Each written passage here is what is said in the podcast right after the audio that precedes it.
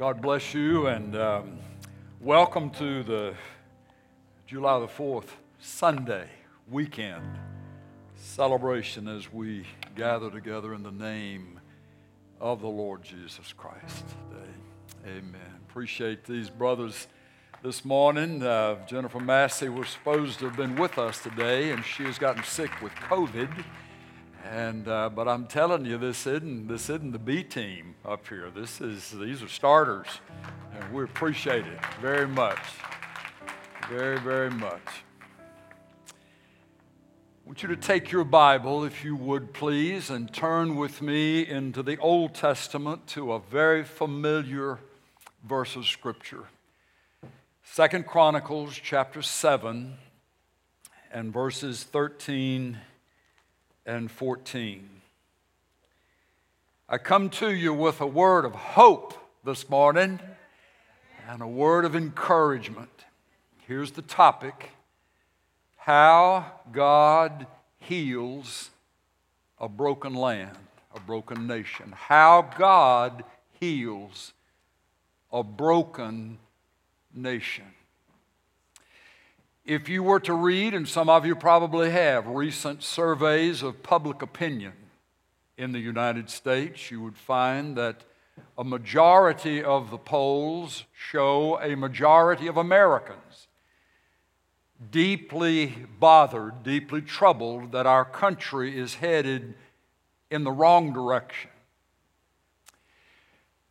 I noticed um, one of the headlines and one of the news feeds that I get, even this morning, was saying that a 100 year old World War II veteran, one of the last remaining ones alive, broke down as he described his disappointment in what America has become. He's saying it is not the nation that our boys went and bled and died for. I don't believe that there would be a serious debate among those of us gathered together this morning in this setting who would try to argue that, oh no, oh no, uh, America is not a broken nation. We are doing just fine. The truth of the matter is, the scripture is very clear. Righteousness exalts a nation, but sin is a reproach to any people. That where there is a turning away from God, there is going to be disarray, there is going to be decay, and there is going to, in time, be defeat. So you say, Pastor, well, where is the word of encouragement this morning? I'm getting there. I'm getting there.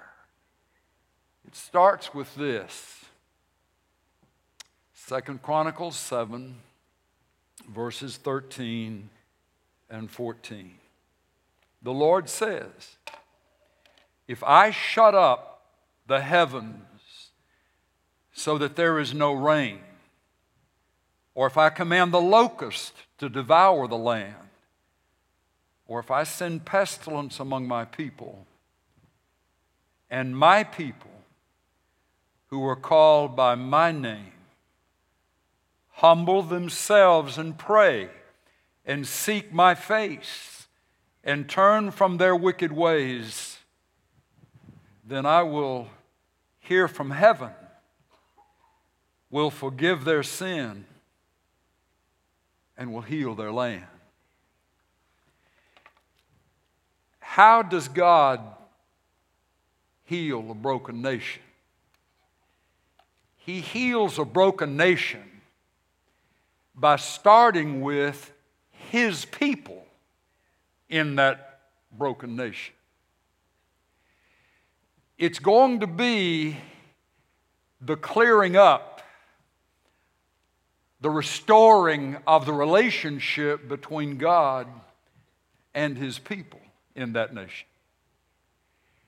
It's not going to primarily be the politicians, not going to primarily be the financiers, it's not going to be primarily be the educators. It will come down to the deepening the igniting of a further fire of relationship between Father God and his people. Across the history of the church, that has been the case. Where the Lord has found a persecuted group of his people, and his people cry out to him Lord, we are yours. We belong to you. We want our lives to honor you. Have mercy on us. Defend us. Rescue us. Deliver us, that your name may be praised. That was true in the first century when the Jewish religious system, in their power and influence, turned against the early church. Persecutions happened, deaths happened. As that century went on, the Romans entered the fray with, with great passion. They blamed, Nero blamed the burning of the imperial city of Rome on the Christians. Uh, historians believe in order that he might burn down the old Rome and build up Neropolis, build one in his name. But he turned on the believers, and more than likely that was the time when the Apostle Paul was martyred and many, many others. But here's the rest of the story about Rome. It wasn't until the fourth century AD, the 300s, that the Roman Empire had become so weakened, militarily, socially, politically, that the the, the hordes from the north, the, the, the, the Goths from the north, out of Germany and parts of Europe, began to invade successfully what had been an unbreachable empire, Rome itself. But what had been going on during those three centuries were the prayers of God's people. They weren't necessarily saying, Lord, get us out of here, change our strategies. But they were found faithful, praying, Lord, be glorified in our bodies, be magnified in our bodies, whether by life or by death. Paul prayed in Philippians 1. And many of them were put to death on the altar of entertainment. The, the, the Roman leadership would hold these large games and they would take the Christians, and this is not just this is not just supposed history. This, there's actual verifiable fact that this happened. They would bring the Christians' families, uh, separated individuals, but they would not say Caesar is Lord. Their confession was Jesus is Lord. And they wouldn't back away from that. And as a result of it, they were brought in and made sport of.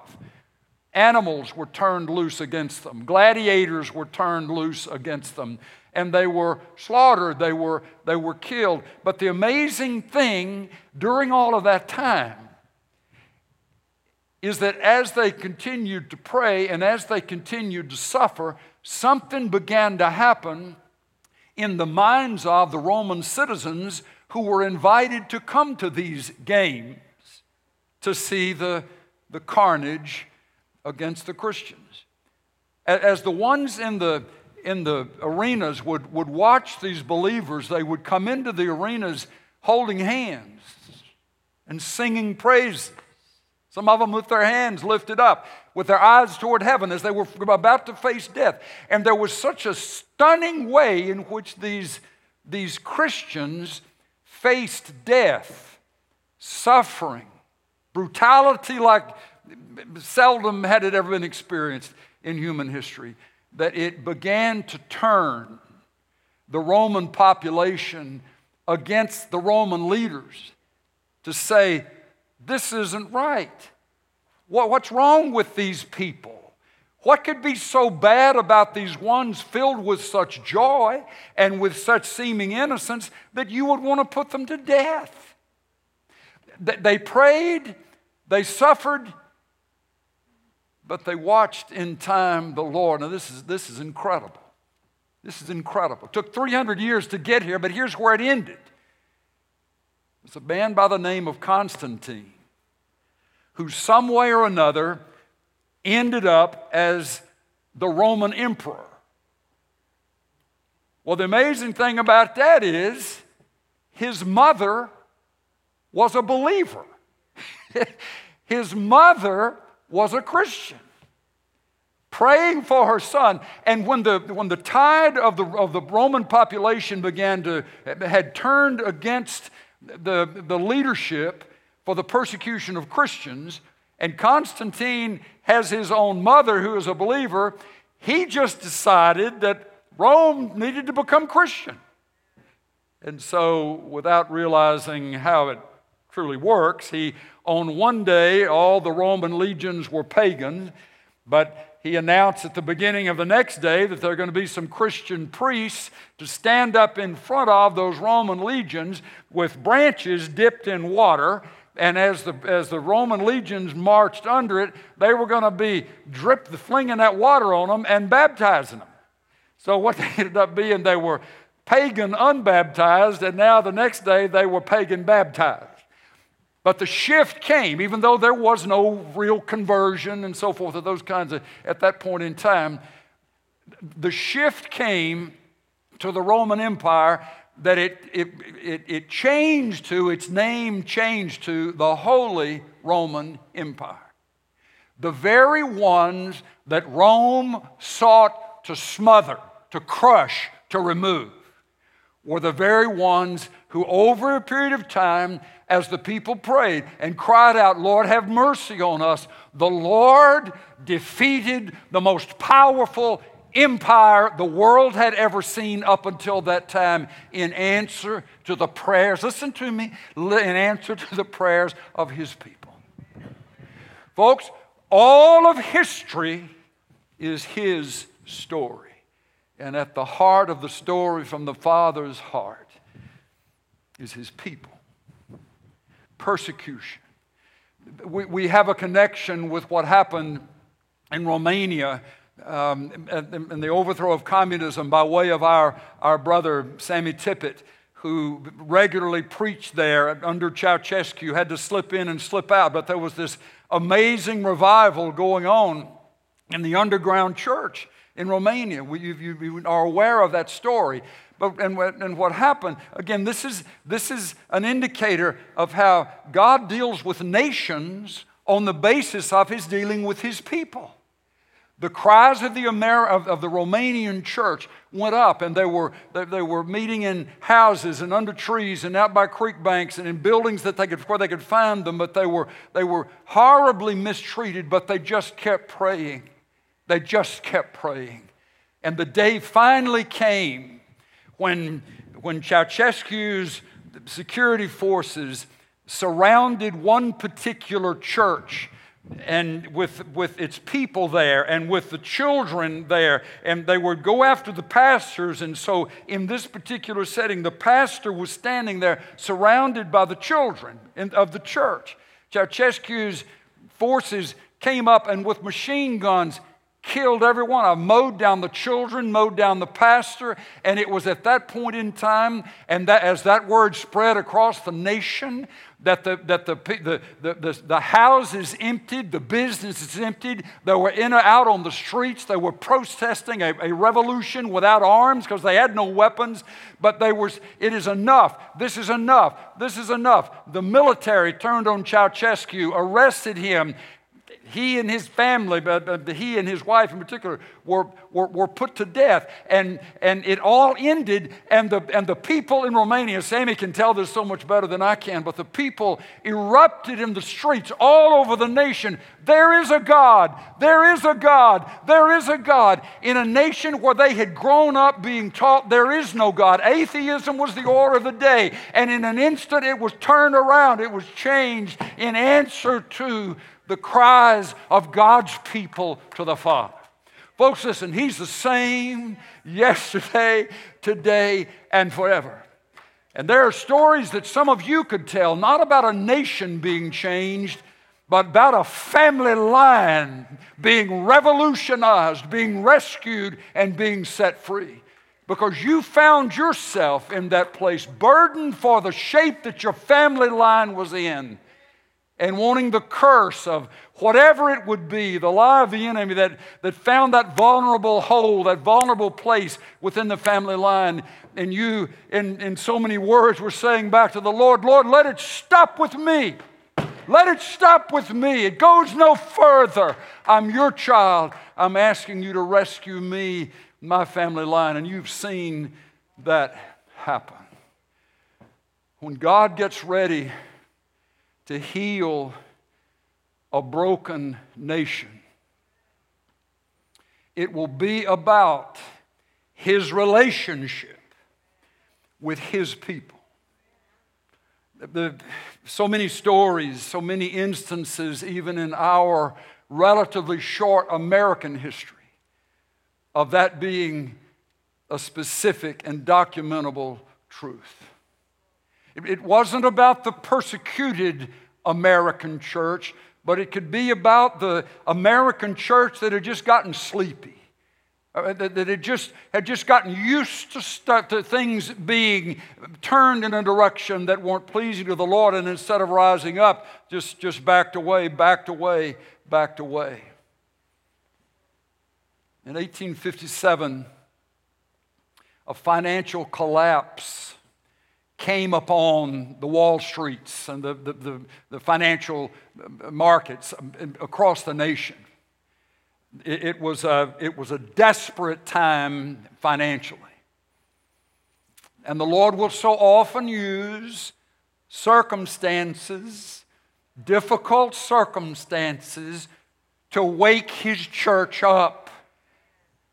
And, and I, that's my word of hope I believe the desperation of the situation that we're in across this nation and in the cities and so many parts of our, of our land, it is a, it, the good news is that the Lord is using the desperate nature situation that America's in right now to awaken His church. I believe that there are tens of millions of American Christians, ones who truly know Jesus as Savior and Lord, who are being, who are being awakened by the depth of the depravity from the White House all the way to the lowest parts of our leadership.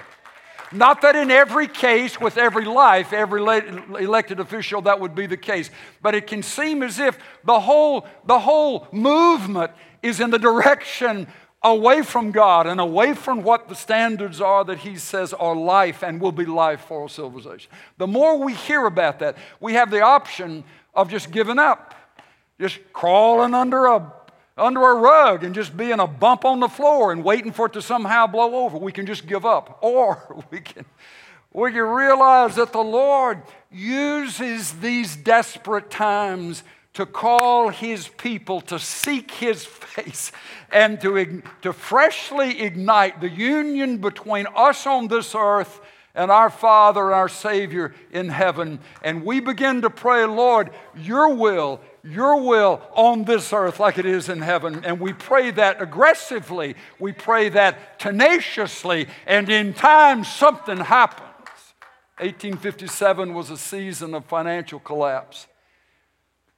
And in New York City, there was a young Presbyterian preacher, wannabe, he wasn't even, I don't think, fully ordained. He was, he was, he was a layman, but he had a heart for prayer and he had a heart for his city. And so he, this is a well documented story of how he passed out a few flyers to invite folks to come just to pray because there were, there were things economically going on in the nation that were putting a strain on everything. And they were, they were causing those, those New York um, financiers to, to, to grow deeply concerned and troubled and what's coming next. And are we going into a, into a, into a complete downturn, never to be returned, losing everything that we've had? Because of that, people were willing to pray. They were, they were ready to cry out for help, realizing that the natural source, resources were failing them. And so he, he sent those invitations out. A few folks came.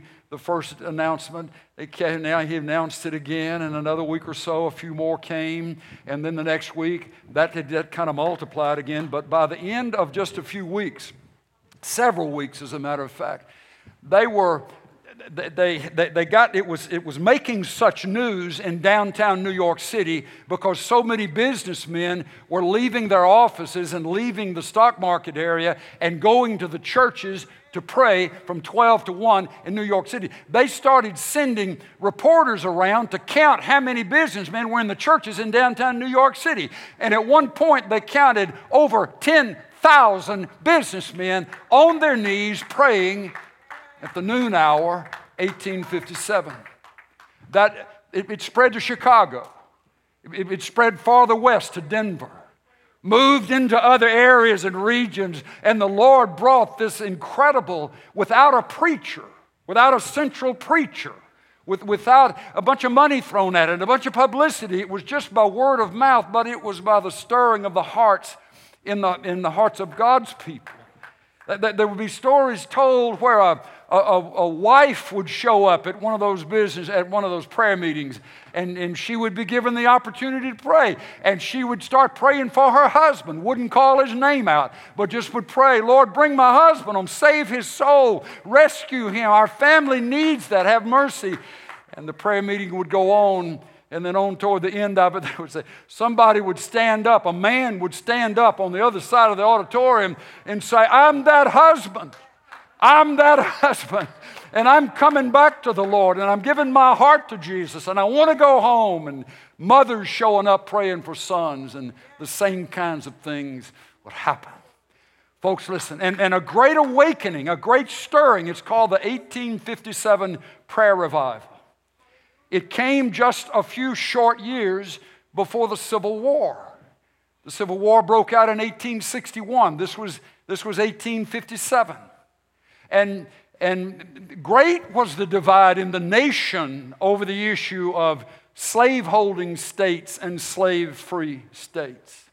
In the northern tier of nations, the concern coming out of the 1857 revival, though it, already, it had roots prior to that time, but it just it, it was it, had gasoline poured on it this thing of the that people are to be free in this land regardless of skin color regardless of place of origin people need to be free. And so when it came time to literally lay down their lives for the freedom of those enslaved there were there were many soldiers young men who became soldiers and that was that was what they were determined to do, many of them as a point of conviction from a fresh heart work by the Spirit that it's worth laying my life down for someone else in order that someone else may be free. It's estimated that over 300,000 young men from the North in the Civil War were killed in that battle. Harriet Beecher Stowe wrote, wrote the, the, the song, the Battle Hymn of the Republic. Mine eyes have seen the glory of the coming of the Lord. That was the war song. That was the battle song as these coming out of 1857 into a time where their lives were literally being, being laid down. But so much had developed within so many of them a heart for principle, a heart for freedom, a heart for justice that they literally now had been able to become something that many of them had not ever become before. I'm not saying that all of the Union troops were, were Sunday school attending, Bible quoting, you know, baptized Christians, but I am saying that there was something that happened in 1857 that did not happen in the southern tier of states. Where there was a determination to protect slavery at all costs, even if we have to die for it there was on the north coming out of the 1857 prayer revival, this Jesus setting folks free and putting within them a call to a sense of what is right, and you do it as under the Lord, willing to die that men may be made free. I, I give you, I give you those brief illustrations in order for us to lay hold of this truth, folks. Listen, listen. You are important. You are important in what's going on in the nation right now. You are important as to the healing that the Lord is going to bring to the United States of America. And you're important from the standpoint of realizing that my name may not be on in any article in, in the New York Times. Nobody may know my name in the, in the Washington, in the, in the, in the, in the DC Senate or even in Austin or wherever. I'm not known out there. But Lord, some way, somehow, by your providential love for me, you know my name. You called me out of darkness and into your marvelous light. And you've allowed me to live at this time in the history of the world. I'm here. I've got a street address. I got a car that'll drive down roads. I'm on this earth. I'm not in heaven yet. And I must be here because you were wanting me to be in agreement with your heart for the United States of America. And I assume and I accept and I receive that call upon my life that I'm on this earth, that I may be in agreement with your will, with your heart to be done on this earth. Don't, don't insult the Lord's grace. Don't insult the Lord's mercy towards you and his desire for you by acting as if I'm not a, I'm not a player in this. That there's nothing, there's nothing significant about my life that, that I could weigh in on the battle for the soul of my nation and make any difference. That is something exactly that, that the enemy wants you to believe. How, how, how, how, how, big, how big does the person have to be? I'm, I'm, I'm stepping off into some of my background here. Y'all have to forgive me, ladies. You have to forgive me. But how big a person do you have to be to pull a trigger on a high powered weapon? Is it, hang on, don't, don't, don't lose, don't walk off with, don't, don't, don't, don't bury your head. The, the, the point is not how big the person is with the trigger finger. The point is how strong is the weapon. How strong is the weapon when it's released. I'm saying to some grandmothers, I'm saying to some, some ladies and some men maybe who may just be short in stature, not very, not very strong physically, may, maybe in and out of medical conditions, but because you are a son or a daughter of the Most High God because Jesus is alive in your heart. And Jesus has said to you, If you ask me anything in my name, I will do it. And you are willing to pull the trigger on that request. Lord, heal our land, rescue our land, forgive me, forgive us, bring your mercy to this place. It's not about how big we are, it's a matter of how awesome He is. And I'm saying to you, the hope for the nation is not that the American Christians uh, pick up knives and sabers and, and, and grenade launchers and, and, and, and try to do something in the physical. The battle is not in the physical realm as we've been taught, it's in the spiritual realm. And when you understand that, that the Lord will allow circumstances to happen. He, he doesn't stop them, He allows them to come for the purpose of causing us to be freshly pressed to seek His face. The, the, the, more that the church just takes it and backs up and, and, and just tries to duck it and ignore, then the enemy gains ground. But here's the word when you hear this call to your heart, stand up. Stand up. Speak up. Name my name with honor. And you pray, you pray knowing that you are heard in heaven. And it's not, a matter of if it's going to happen down here, it's just a matter of when God's providential time is for it to happen. I'm so greatly encouraged by the reports that I get regularly, and I try to keep up with, with as many as I can of how this, this awakening within the church to cry out from our place in the Father's heart for the rescue of America is spreading. All. I believe that there are perhaps more American true Christians seeking the face of the Lord for the rescue of our nation than maybe have ever been in operation since I've been alive, and I'm 68 and have seen things. I've seen the Lord do things in answer to prayer in the Jesus Revolution in, in the late 60s, early 70s. And, and, and you know, many of you were alive in those days. Nixon, the, the, the Nixon shame. the, the, the Martin Luther King murder, the, the two Kennedy brother murders, Vietnam, where friends of ours, many of you were actually drafted and sent there and, and, and, and came back changed forever. You might have been physically the same, but what you saw and what you went through.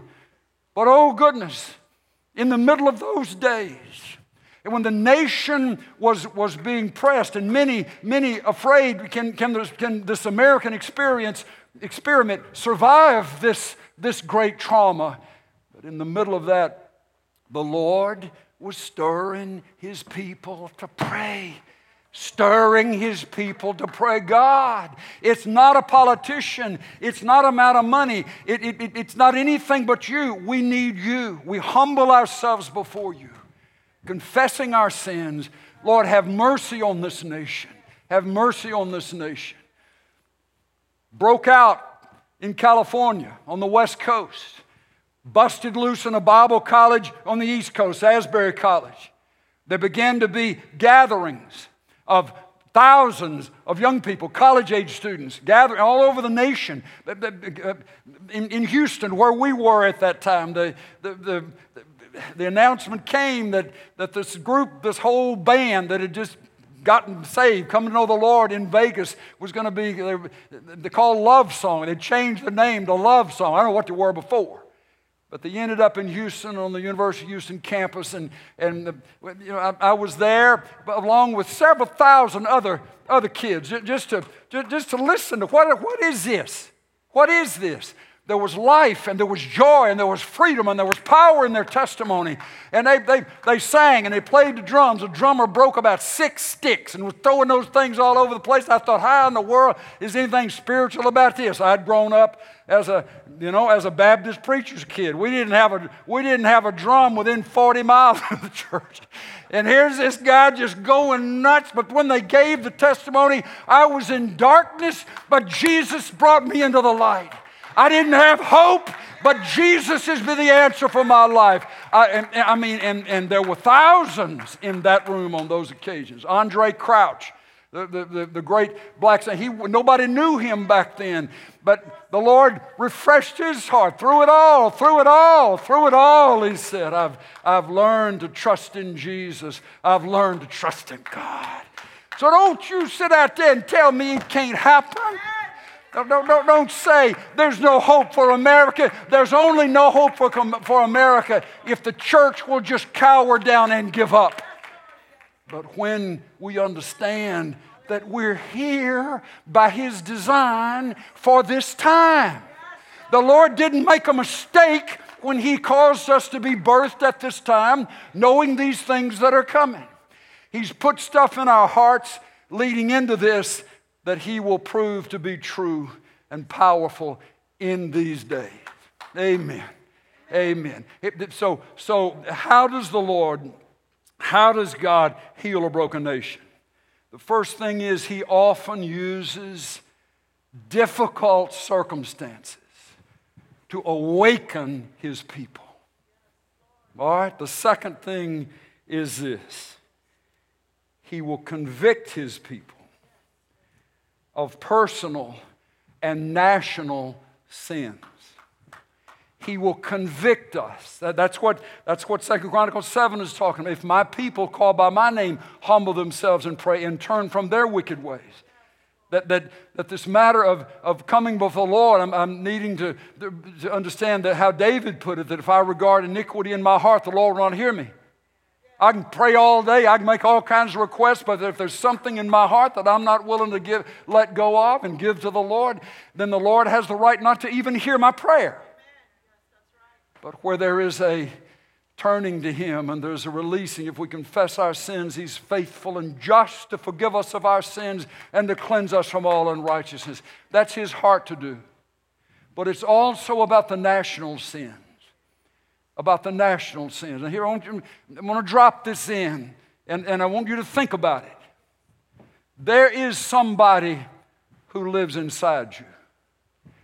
There is somebody, and his name is Jesus, who has brought his mind into your mind, has brought his emotions into your emotions, has, has brought, he has come himself to live inside you. One of the things that, that Ezekiel will say is that the day will come when the law of God will not be out there in books or in scrolls. But he says, the Lord says, I will write my law across your heart.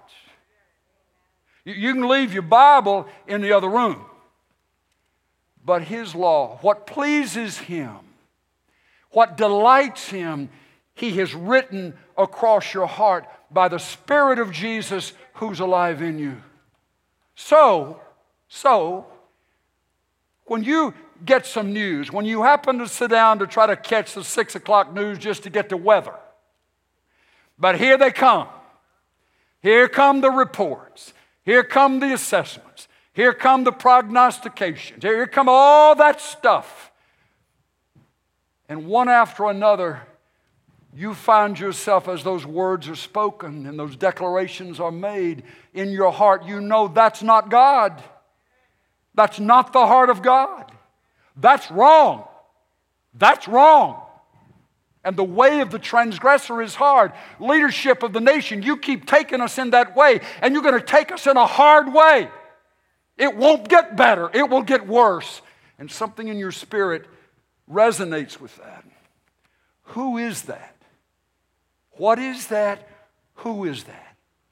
Your body is the temple of the Holy Spirit, who is in you, whom you have from God. You're not of your own, but bought with a price. Therefore, glorify God with your body and spirit. 1 Corinthians 6 19 and 20. Our bodies are the temple of the Spirit. Therefore, we will hear the registry of Holy Spirit inside our lives. So that it's not here where I'm trying to say is when you hear that and you are offended by that, you are hurt by that. There's a sense of that is so wrong, I can't believe anybody's saying it. For you as a child of God to understand that's not just you reacting, that's the Spirit of Jesus inside you reacting. When we hear stuff and it's diametrically opposed to the heart of God. And something goes off in us that grieves us. We to understand that my spirit is linked with His spirit. And so, from that place, to confess it, Lord, that's wrong. Instead of just sitting there taking it, well, you know, things have just changed. It's a different age. The wages of sin is death. But the free gift of God is eternal life through Jesus Christ our Lord. That for us to recognize and to embrace that the Lord will let us be the depository of His presence, and that out from us will come His reaction. His reaction. It's not just you by your little old self being offended by this, that, or the other, but where there is a sense in your heart that's against what God's heart is, that's against what His law, His rule, His teaching, His way is. It is a big deal because it's not just you, it's the Spirit of Jesus alive in you. But, but, but, uh, but Jesus came as the Savior of the world, absolutely. Absolutely. He's not willing that any should perish, but that all should come to repentance. So when we hear things being said by people, we are to understand that that people right there is someone whom the Lord loves. And the Lord's not willing that any should perish. That one right there, speaking those things, we pray, Lord, will you rescue them? But we also understand that behind that person, standing back here behind that person, pulling the puppet strings, and the mouth and the mind and the thoughts of that person doing all the talking is something other, nothing, none other than, than the forces of darkness, Satan. The prince of the power of the air, the spirit of this age, operating in the sons of disobedience. They're operating in the sons of disobedience. So, so when we are offended, we separate. I can still care about that person and pray for that person and pray for truth to come for that person. But I'm, I'm, I am saying to you, Lord, that is Satan saying that. That is not your heart. That is not truth. That is wrong in the sight of God. And I renounce it and, and I confess it as sin where, far as, where it's been agreed within this nation. I renounce it I confess it, I won't stand for it. Now, I, I talked to my mother a minute ago, my 90 something year old who has the heart and mind of a 16 year old, 18 year old, bright, alive. She said, David, she normally watches this early service. Something happened on the computer and she didn't get to it, so we, but we talk in between services. If she says that wasn't a real, I don't know what you were talking about this morning, son, I know I better redo my notes, you know. But if she was blessed, then which hopefully most of the time she is, I, I, I know we're on to something. And, but, but she said, she said I, I, can, I have a hard time listening to this news. I have a hard time letting all it because it can be so discouraging. It can cause me, and, and, and she's walked with the Lord for a long, long, long, long time. But the effect the enemy can have on all of us is to push us back so that we don't stay in the fray in the place of prayer. We, we just get back and we just look about other things. Whether, but when it is the Lord showing us, I have you here by my design. And my heart, my mind, my spirit is alive in you. You agree with me and you renounce the lies of the enemy. Here's something I believe has happened in recently in our generation. It is that there seems to be more of a satanic, more of a diabolical uh, movement in, in cultures around the world, ours in particular, than maybe they may have ever been. Why? The power of life and death are in the tongue, the scripture says. That there, through the social media, everybody has a voice. You can either write it or you can speak it. But if the writing and the speaking of those words that now have legs, that they don't, they don't have life if they just stay in your brain. But the minute you write it, the minute you make it public, the minute you speak it, it has life, the power of life or of death in the tongue. We have so many billions of spoken words, and so many of them are contrary to the heart of God and the will of God that it can seem as if, in, from, in an invisible but very real way, we're being knocked back, knocked back, knocked back by all of the power of the words. That's why it can be so vitally important for us as the Lord's people to spend time in this Word to, to, to, to spend time with the, with the internet turned off, with the TV turned off, with the radio turned off, get in a God made world, get quiet, get silent. If Jesus had to do it so many times that there would be times they couldn't even find him, they didn't even know where he was. Have you seen him? I don't know. I don't know where he is. They had no GPS, they had no cell phones. They just had to wait until he showed back up. It's an, if he needed it, brother, you need it. Sister, you and I need that. That time alone, that time quiet, Lord, speak to me. And I want to be found in agreement with you. You see, here's, here's something else I just need to say. This is important. That when there is the, the sense of the life of Jesus alive in you, giving you a registry from within of what is wrong in his sight and what is right in his sight, then it, we're also reminded that all of the Bible is true. All of the scripture is true. And which means that we have to own as our own, we have to hold this.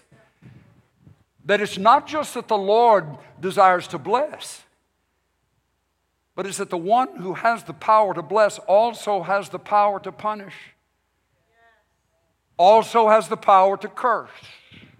If it is the spiritual in charge of the physical, if the invisible is in charge of the visible, and this principle is true, just as we rejoice in the visible rain that comes from a gracious heart. As that second Chronicles 7 says, the Lord is saying, if I cause it not to rain, if I shut, if I shut the heavens, I the invisible, shut the visible.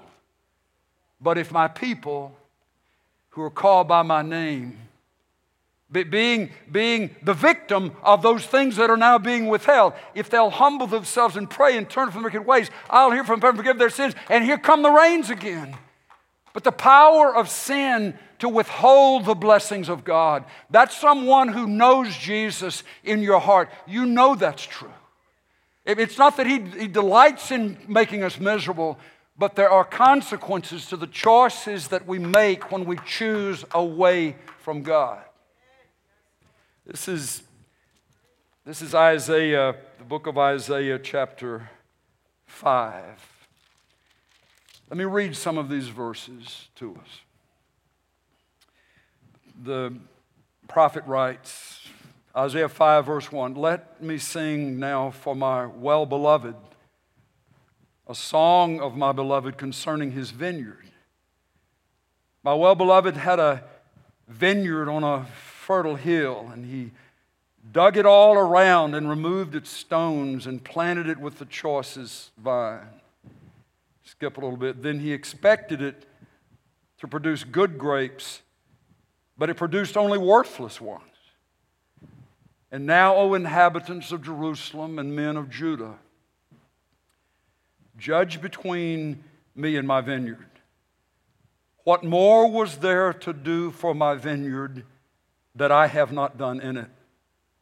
Why, when I expected it to produce good grapes, did it produce worthless ones? So now let me tell you what I'm going to do to my vineyard. And this is a striking statement. I, I want you to see this. I will remove its hedge, and it will be consumed. I will break down its wall, and it will become trampled ground, and I will lay it waste. It will not be pruned or hoed, but briars and thorns will come up. I will also charge the clouds to rain no rain on it. And then he says, For the vineyard of the Lord of hosts is the house of Israel and the men of Judah his delightful plant. Thus he looked for justice, but instead, behold, bloodshed. For righteousness, but behold, a cry of distress. Look at verse 20. Woe to those who call evil good and good evil who substitute darkness for light and light for darkness, who substitute bitter for sweet and sweet for bitter. Woe to those who are wise in their own eyes and clever in their own sight. Verse 24. Therefore, as a tongue of fire consumes stubble and dry grass collapses the flame, collapses into flame, so their root will become like rot and their blossom blow away like dust for they have rejected the law of the Lord of hosts and despised the word of the Holy One of Israel. But where is the word of the Lord written in you? Where, where is the law of the Lord recorded? It may not be recorded in every American in the heart, Child of God, my brother, my sister, the law of the Lord, that which pleases the Lord, that which has become that which you and I desire, more than desiring our old way and the former things, but that, that longing for the Lord to be pleased, His name to be honored, that's written across our hearts. But this is saying, this vine, likened unto Israel, the Lord has the capacity, just as He has had the ability to bless America, just as He has had the, the ability to prosper us in so many ways, that He also has the ability, and, and this is the statement, to, to, to cause the hedge, the hedge or the wall to be removed. It's not that He has to do anything, it's just that He can lift His hedge of protection. And then we're vulnerable. But he's always looked for a remnant. And that's the, the joy we have today that there may not be every American in every church that will hear this, but there are millions who are hearing it.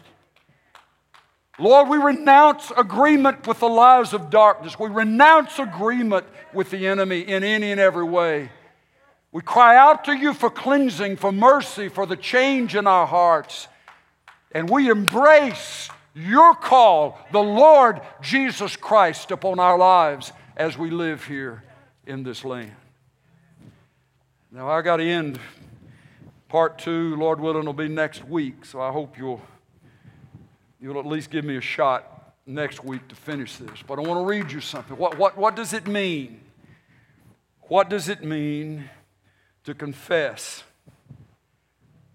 To confess our personal sins and our national sins. Now just bear with me. I got to put my glasses on because that's real small type here.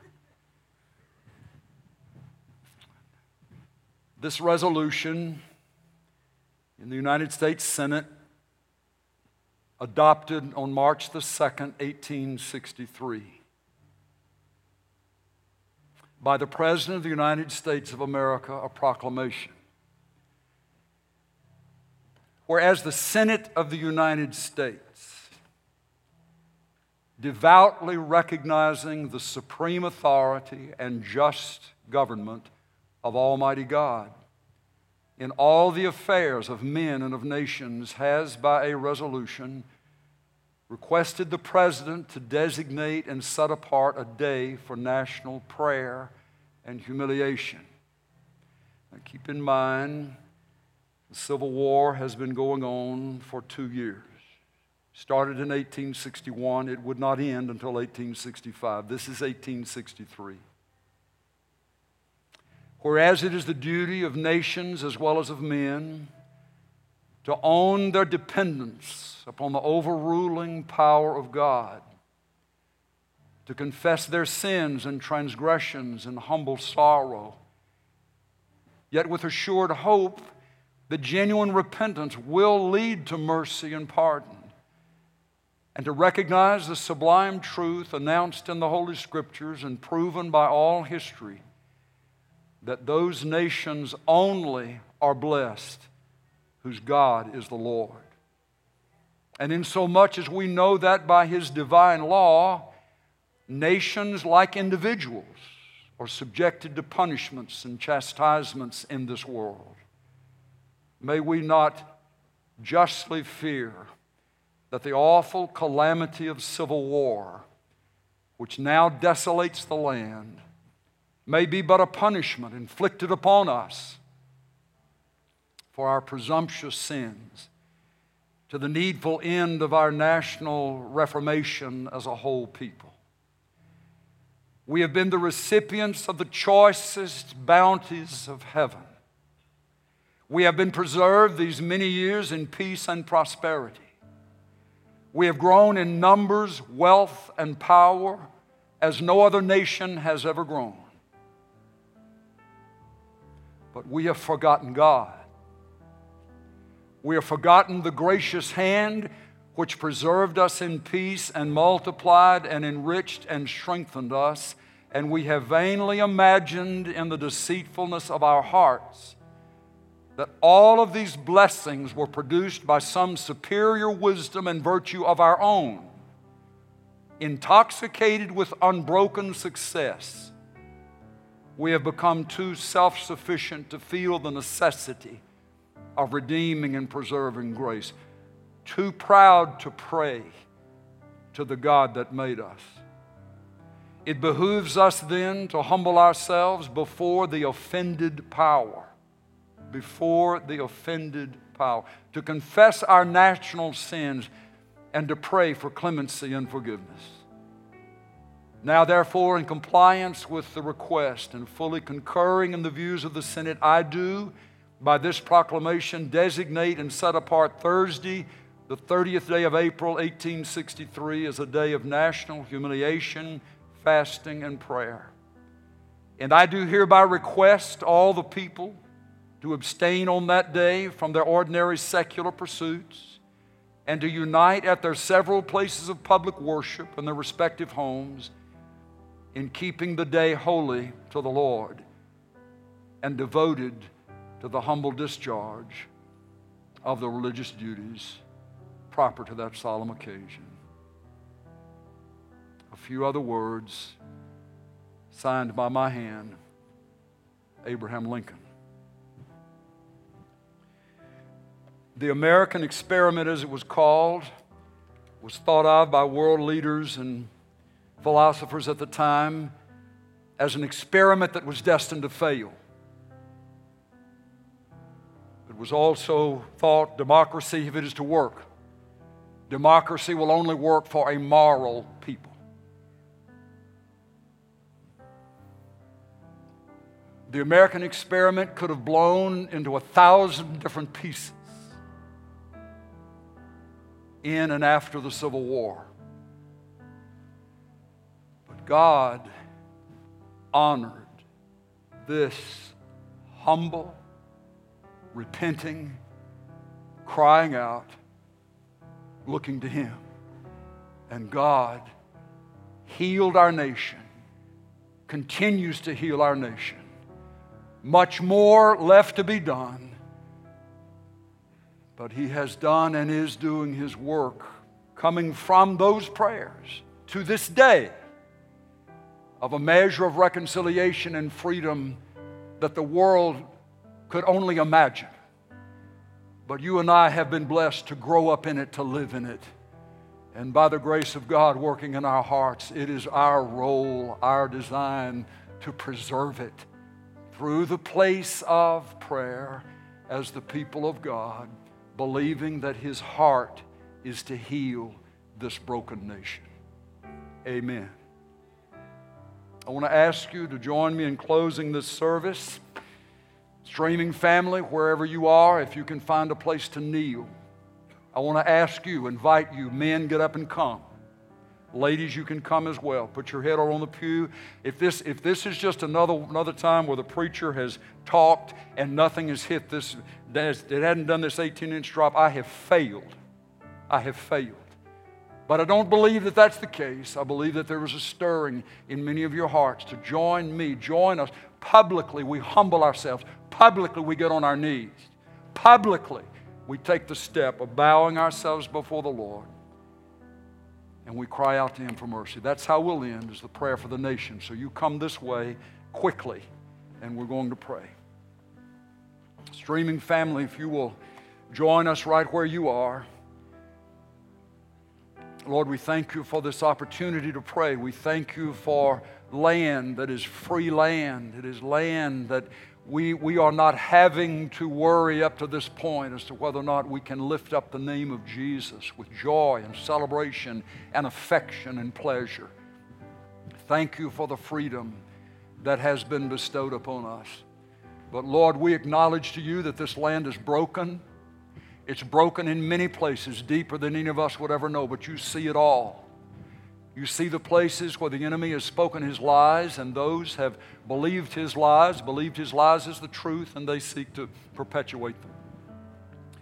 But Lord, we confess the sins of our nation, the things that come up that we're aware of without having to list them all in this setting. We know, and when we hear of them, see them, hear, hear them on the news, we, we realize that's wrong. That's wrong. That's wrong. It's never going to be right. It's wrong because you don't change. And yet, Lord, your heart for the sinner, as we've all known, the heart for the sinner is full of mercy, full of grace.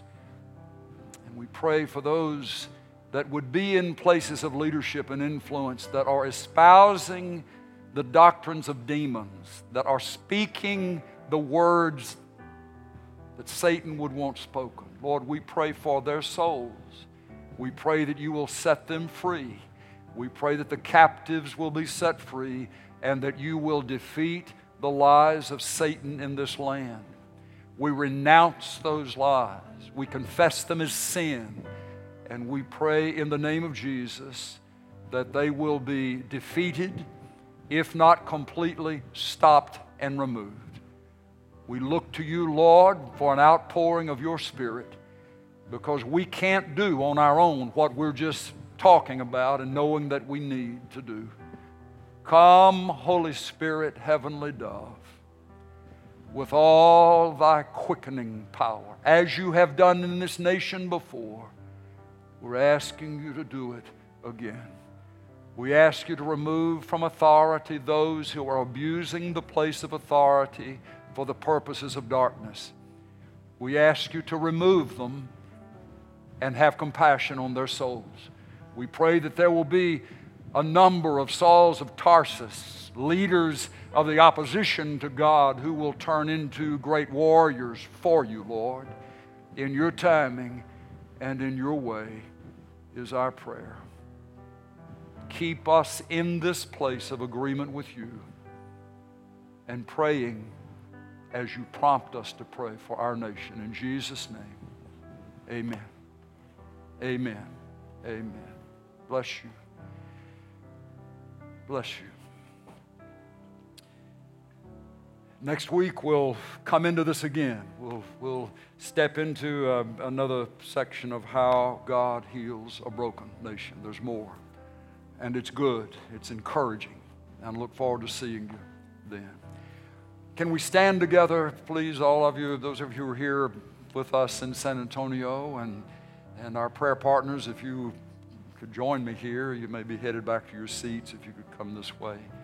If we can pray with you, if we can stand with you about something you're believing the Lord to do and for, we want to, we want to do that. But especially if there is the sense today, there is the sense today, I need to receive Jesus Christ as my Savior and as my Lord. You may have known about Him out here, but there's a world of difference between knowing about Him out here and sensing His presence here. Behold, I stand at the door and knock, he said, the door of hearts. If any man or woman will open the door to their heart, I will come in. Not just his teaching, not just his example, not just his historical personage in history, but that he will come. He will come and live inside us. Best decision, greatest, greatest thing that can ever happen to a person.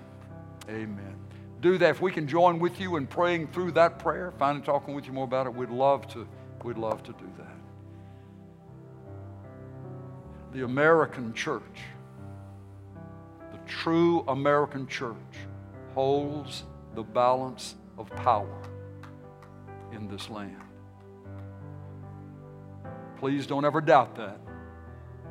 Please don't shirk the responsibility that goes with it. Amen. God bless you. We'll see you next time. Thank you for coming.